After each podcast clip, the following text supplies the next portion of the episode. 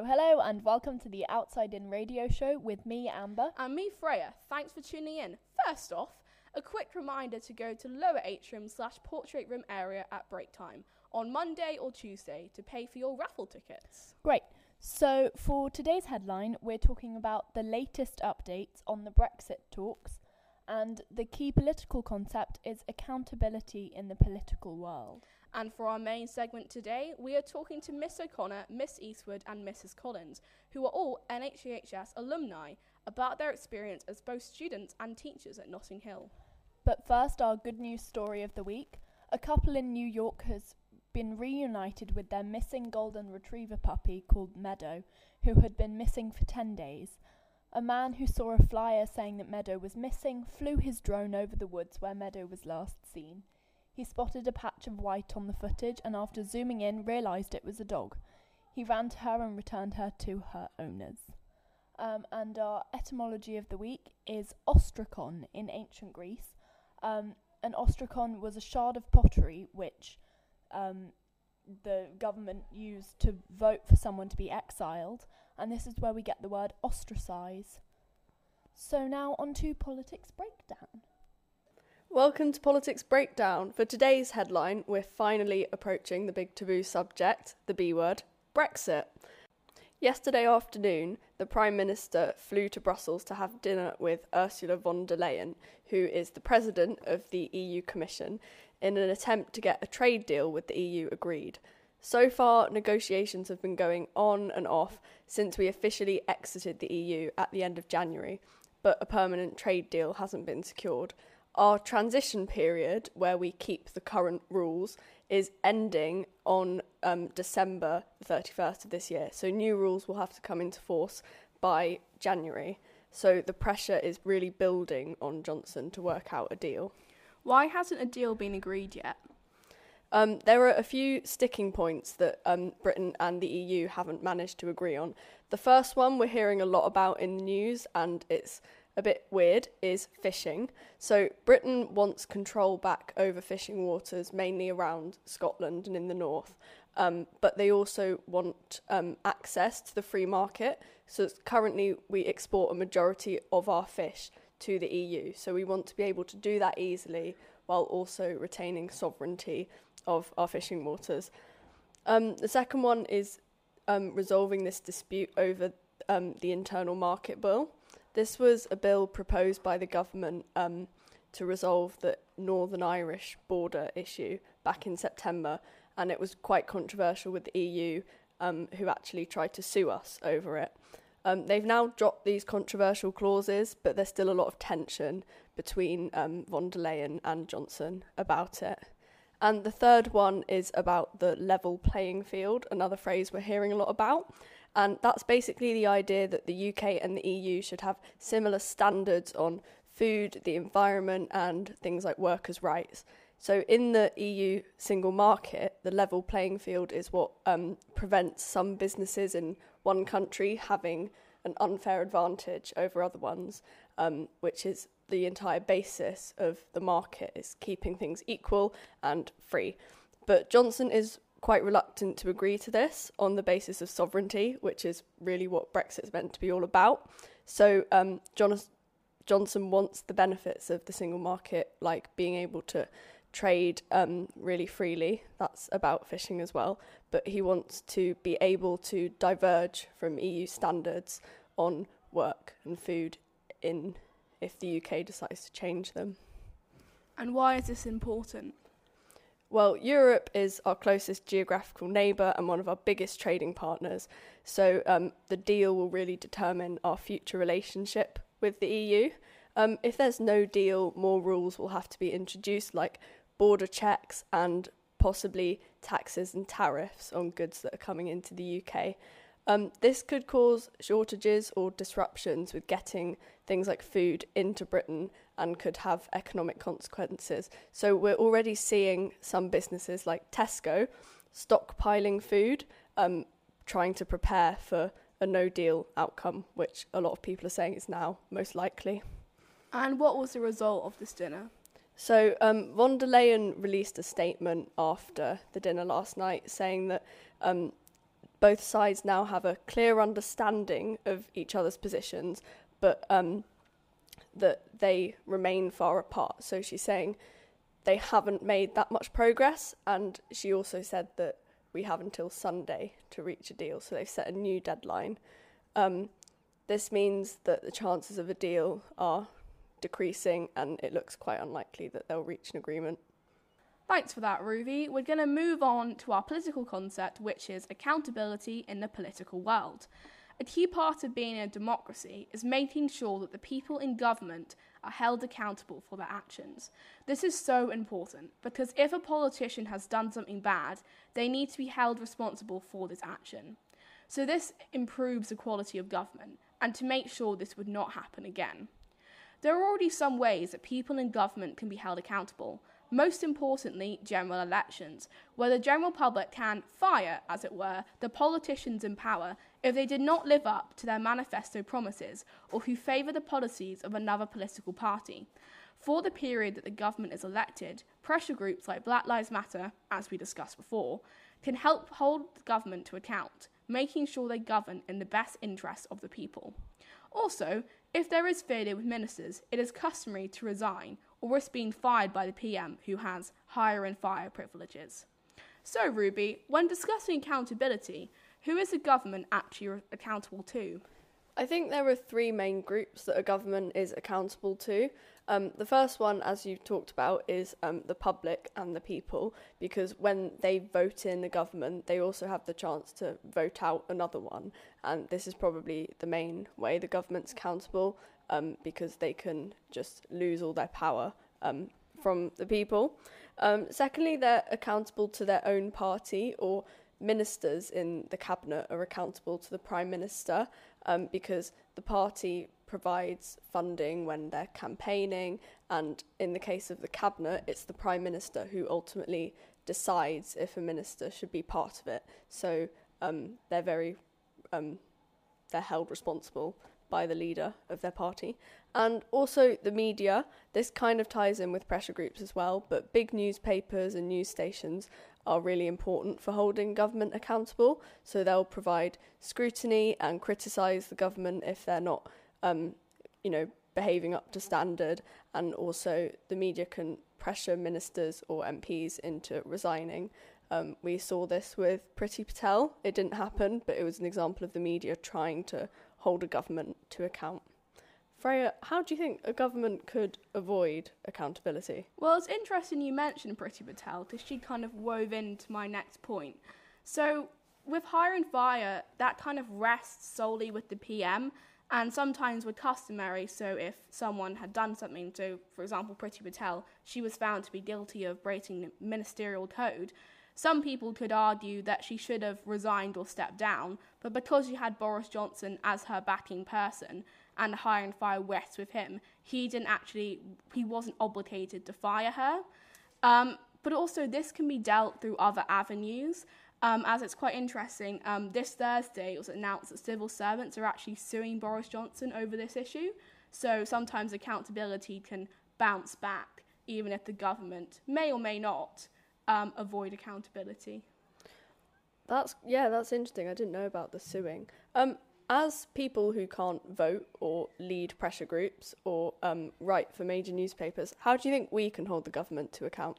Well, I think first of all, you can like definitely write to your local MP. I know some people in our school, like the eco reps and something, have actually um, written to our local MP, which happens to be Rupa Huq, about certain issues pertaining the environment. So if you want to persuade your MP on an issue to make sure they hold themselves to account, then you can definitely do that. Another example is joining campaigns. So this can be like online or pressure groups. Um, and thirdly, um, e-petitions. They've particularly cropped up because of the rise of internet over the years. But I would be wary because the government is not required to recognise change.org petitions, and those are the ones that usually circulate around um, Instagram or Twitter. So make sure if you do want to hold the government to account, you use the official government ones, which they legally have to look at and consider. Yeah, thanks for that. Um, I think we're going on to the main segment now. Okay, so now onto our main segment. Um, today we have Miss Eastwood, Mrs. Collins, and Miss O'Connor with us. um, who are all old NHEHS girls. Yeah, so do you guys want to introduce yourself, Miss Eastwood, first? Hello, I'm Miss Eastwood. I joined Notting Hill and Ealing High School as Claire Malcolm in 1992. Um, I'm Mrs. Collins. Uh, I joined Notting Hill in 1987 as Mary Helen Corradini. And I'm Miss O'Connor. I joined the school in 2001 as Katie O'Connor. So, what are the main differences now from where the school used to be to now how you teach it?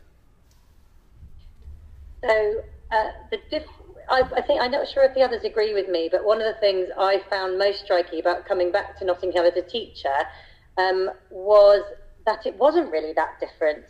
Um, so we've got much glossier buildings. It very much when we were there, it was just a kind of house on the hill, basically. Um, the sixth form common room. I don't know how we all fit in there, but it was a kind of just a rackety sort of, um, you know, four walls, and that was it. Um, so now, obviously, we've got the glass atrium, all of that, but the sort of essence of Notting Hill really doesn't feel that unchanged to me. Um, and Notting Hill girls certainly seem kind of very familiar as people to me. Um, I'd agree about the sixth form um, common room. I think we had two sofas that had come from a skip.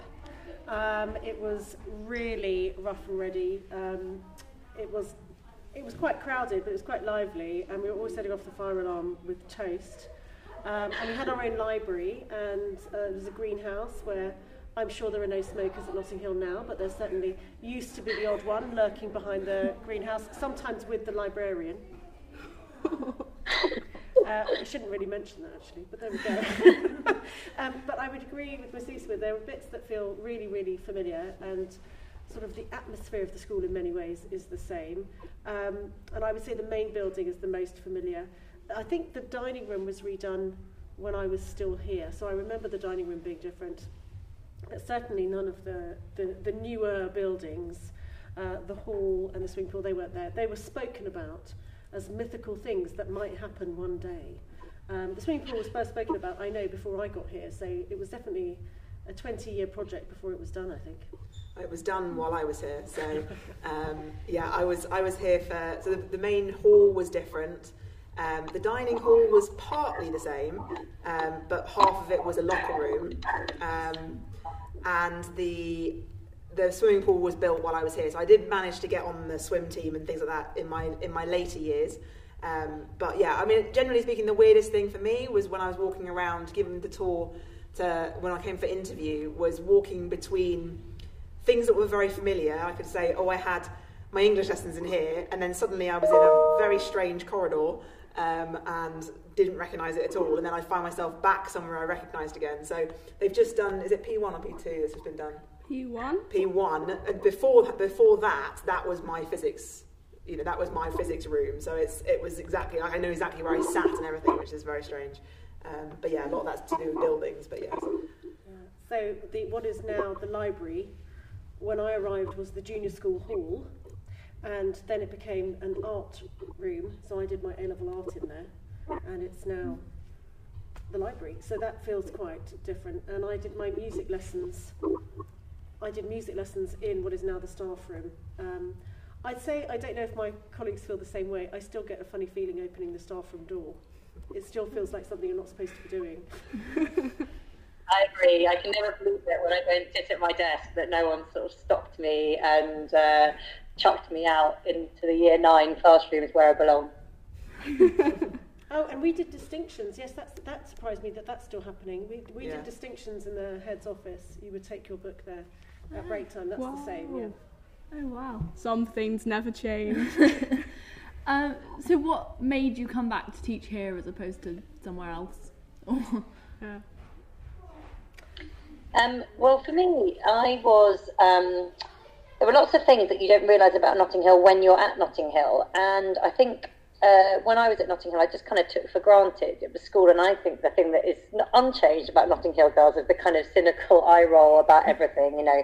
So in our day, it was like, oh god, the school's so obsessed with IT, and the school's so obsessed with this, and and when I went into the real world, I realised that Notting Hill had really been quite extraordinary. And um, the more people I kind of spoke to about my school experience, or the more kind of grown ups I spoke to who had heard of Notting Hill and knew of it, I realised that I've been really quite lucky, uh, very lucky to be there. And uh, having been at Notting Hill, I've also kind of always passionately believed in female education. I've worked at two other uh, all girls schools um, in my time. And so once I moved back to Ealing with my own daughters, it was nice to return to Notting Hill to kind of full, cir- uh, full circle to be part of trying to kind of bring up uh, and educate women in a way that I had I really kind of appreciate now I look back on it. Uh, mine's a bit of a mine's a bit of a strange answer and maybe one I shouldn't admit to really, but um, I didn't have the best memories of, of the school and actually I kind of wanted to come back to sort of restore them a bit um, and I think I kind of came back wanting to see what it was like from the other side um, wanting to um, enhance the experience from a position of understanding what it's like to go to the school as a whole. So I think I, I was sort of coming at it from a point of I wanted to be a teacher that knew what it was like to be a student somewhere and therefore be able to understand what pressures people might be feeling, that kind of thing, and be able to respond in a in a really um, honest and whatever way. So I think, but actually, I think since arriving, I think it's a different, it's a de- very different um, I find it very different being a teacher here versus being a student here. I think all the students here still respond in the same ways that we did as students. Um, but from a teacher's perspective, it's quite interesting to see where the pressure comes from. Because I used to think it came from the teachers. But now, as a teacher, we do everything we possibly can to try to reduce pressure. Um, and it's still there. So it's, it's an interesting one to kind of to see that from both sides. But yeah, I mean, that's kind of my honest answer, really.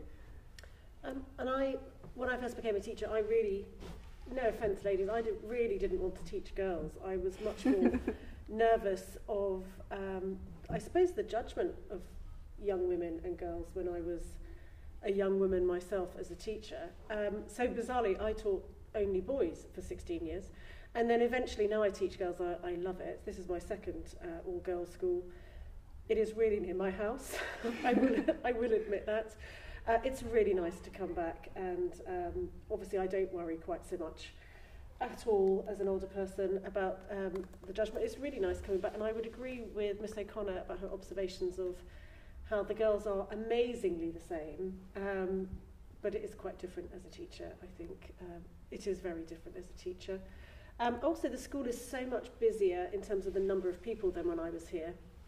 So it was quite normal to walk along a corridor that didn't have lockers in it, or that um, you knew which teacher lived in which classroom. There's a lot more people, full stop. I think that adds something to the sense of busyness uh, in the school. Yeah, so you've you've all kind of spoken about what it's like to be at Notting Hill. What do you think is like the essence of a Notting Hill girl? I think that's quite fun, like alumni and then teacher. Uh, I think Notting Hill girls are cleverer than they think they are. Um, I all the time, kind of across all the ability ranges uh, in my lessons, still think that Notting Hill girls are seriously kind of sharp and feisty. Uh, I also, like I say, I think uh, Notting Hill girls are uh, reserved uh, judgment and hold back. They, they're not they're not great with change, I would say. So I know that um, all of us have been new teachers here, and um, Notting Hill girls really like to kind of size you up before uh, deciding that you kind of firmly belong, um, which is quite funny when you're an old Notting Hill girl yourself. Uh, but I think really my main thing is that probably Notting Hill girls have a tendency to underestimate how just kind of how fabulous they are. They really uh, are amazing at juggling the extracurricular and the academic and kind of doing amazing things like this and being sort of playful and funny and very, very funny and very, very witty. Actually, that's lots of the experience I've had being a teacher as well. The the bants um, is good. yeah, I think I mean I, I agree with pretty much every piece of that. Um, and and just but generally people that are really hard on themselves Um, I think we, we all need to learn to be a lot less hard on ourselves. Um, I think that kind of ties in with the thinking, not not realizing how lucky or or intelligent we are by constantly comparing ourselves to our peers. We forget what the world's really like, and I think that ties into the whole pressure thing as well. That we we see so many fantastic people around us that we forget that we're fantastic too, and actually we need to remember that.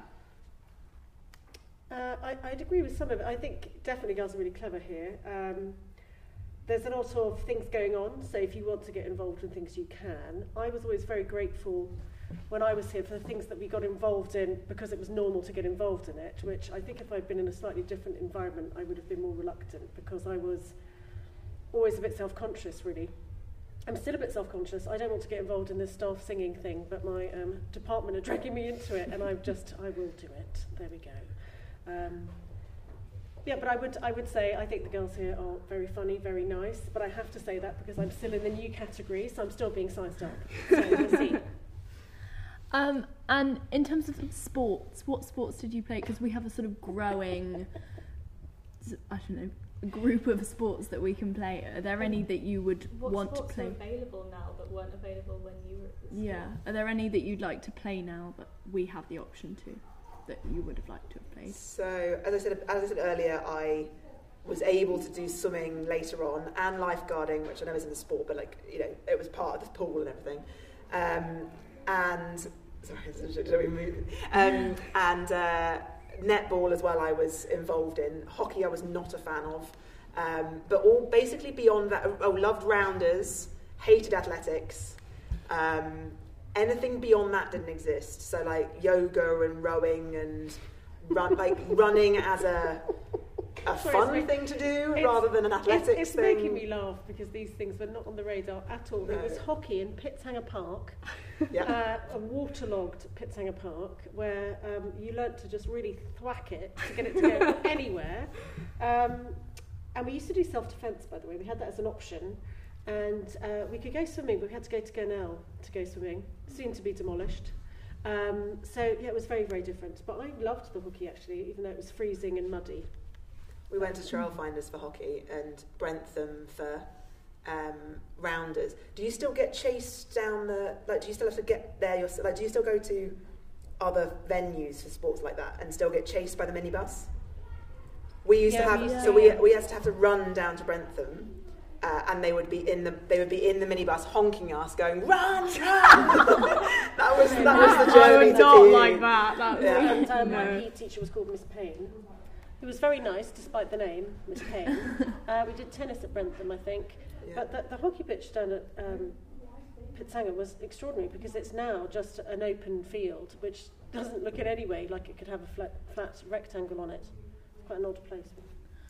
Sorry, Miss Eastwood, we had to mute you because you had some feedback. So Miss O'Connor was How speaking and we didn't realise you were. Do you want to Answer the Oh, question. no, Sorry. fine. But At what stage did you meet me? All I was talking about was how much I hated hockey. No, we, we didn't get any of it, so start from the beginning. Sorry. Well, I was I came from a state school which had boys and girls, so kind of netball wasn't a thing. So we, so when I came to Notting Hill and got into the netball team, I was so thrilled, and that felt really sort of um, Mallory Towersy for there to be a team, and there were kind of lists that went up on the board, and you had your, you know, your kit and everything. And I loved, loved, loved playing netball. I was the smallest girl in my year when I joined Notting Hill. You, you can believe that. And so I played a kind of little plucky centre, but hated hockey. And uh, the outfits didn't, you know, they just weren't good. Uh, the kind of mouth guard thing was horrible. Um, but uh, what I was saying is that the sports t- uh, staff now are so much better than in my day. I think they're absolutely amazing. They just kind of, um, Miss Nicholas has more energy than anyone I've ever, ever met in my whole life. Um, and so I love, I love the way that sport is now. You know, it's just, it's uh, really kind of unapologetically ambitious for all the girls that plays, which is great. Uh, we were wondering if you could go back to your time at NHEHS, what would you change and why? Miss Eastwood, you can start since we muted you. Oh gosh. I think I made the most of all my years. I was a kind of eager beaver year seven, like top of the um, you know, the classroom decorating competition. I threw myself into that and kind of fashioned a papier mache Christmas pud and all the rest of it. I was a proper year nine with, you know, detentions and eyeliner and tiny skirt, uh, kind of pretty fun year 11. And then I was, got my head down in sixth form. So honestly, I wouldn't change a thing. I think it was a really, I really enjoyed kind of uh, all the crazy phases. Gosh, that's a really hard question. What would you change if you could go back? Um, well, I really liked being here. I was quite uh, nervous about coming to Notting Hill. I came from a local state primary. Uh, we used to call it Snotting Hill, uh, local primary school. So I was quite nervous about coming here. I came here with my twin sister, and I had a couple of friends from the same school, but not very many. Um, and I, I did love it, actually. I think there were a couple of teachers who were terrifying. A Latin teacher called Mrs. Evans, who I still sometimes see at the old girls' tea. She's still terrifying. Six, she's still six foot and um, a scary person. Uh, she used to tell off my sister and I as if we were one person. So if we both forgot homework, you got punished for two, um, which wasn't great. Um, but otherwise, I, I really did enjoy it. I had so many amazing teachers, particularly my art teacher, my history teacher, who obviously has had a big impact on me because I teach in the subject a long time later. Um, and some really dynamic people like the politics teacher who came in like a whirlwind, who was here till quite recently, Miss Ashley, I think you had her as well, Miss O'Connor. She came in like a whirlwind. It was um, quite a big experience, that I think. So there's not much I would change really. I think um, it was probably the school was probably a little bit old-fashioned in some ways, um, and in others quite modern. We all wanted to do home ec, and we were told to bake our buns at home because we had other things to do here. And I thought that was a really big message. You know, the the things that were stereotypically domestic were just definitely off the agenda. So, yeah, I wouldn't change much actually. Yeah, I, th- I think trying to think about what I would change is a difficult a difficult thing because what happened happened and has put me where I am today. So I wouldn't change things in that regard. Um, I wish I'd known some of the stuff I know now as a young person, but I don't know that I would have been any different anywhere else.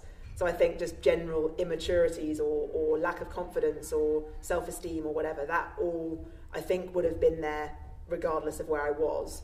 Um, but you know, my my main kind of group of friends I met from here, so and I still see them on a regular basis. So that's really the biggest positive that I can really pull from a place in my, for me is the people that I've then grown to know and love for many many years. Well, uh, thanks so much for coming on. It was really lovely to speak to you. Getting all like Notting Hill tingles. Yeah. well, um, can I just say, girls, really quickly, actually, when I came for my interview at Notting Hill, um, Mr. Schultz said, you know, what do you think Notting Hill needs or whatever? And this is three and a half, four years ago. And I said, I really think Notting Hill should get its own podcast. And uh, so I'm so glad you guys have done it. And boy, you have done it so well. So well done, you. thank, Thank you so much. Okay, so now just a quick shout out. Um, good luck to everyone in house netball. May the best house win. Elliot, Elliot. uh, tune in next week for our Christmas extravaganza. We got a jam-packed episode. Indeed, we do. We'll be hosting a teacher's Christmas quiz with Mr. Cheney, Dr. Snook, and Dr. Stark.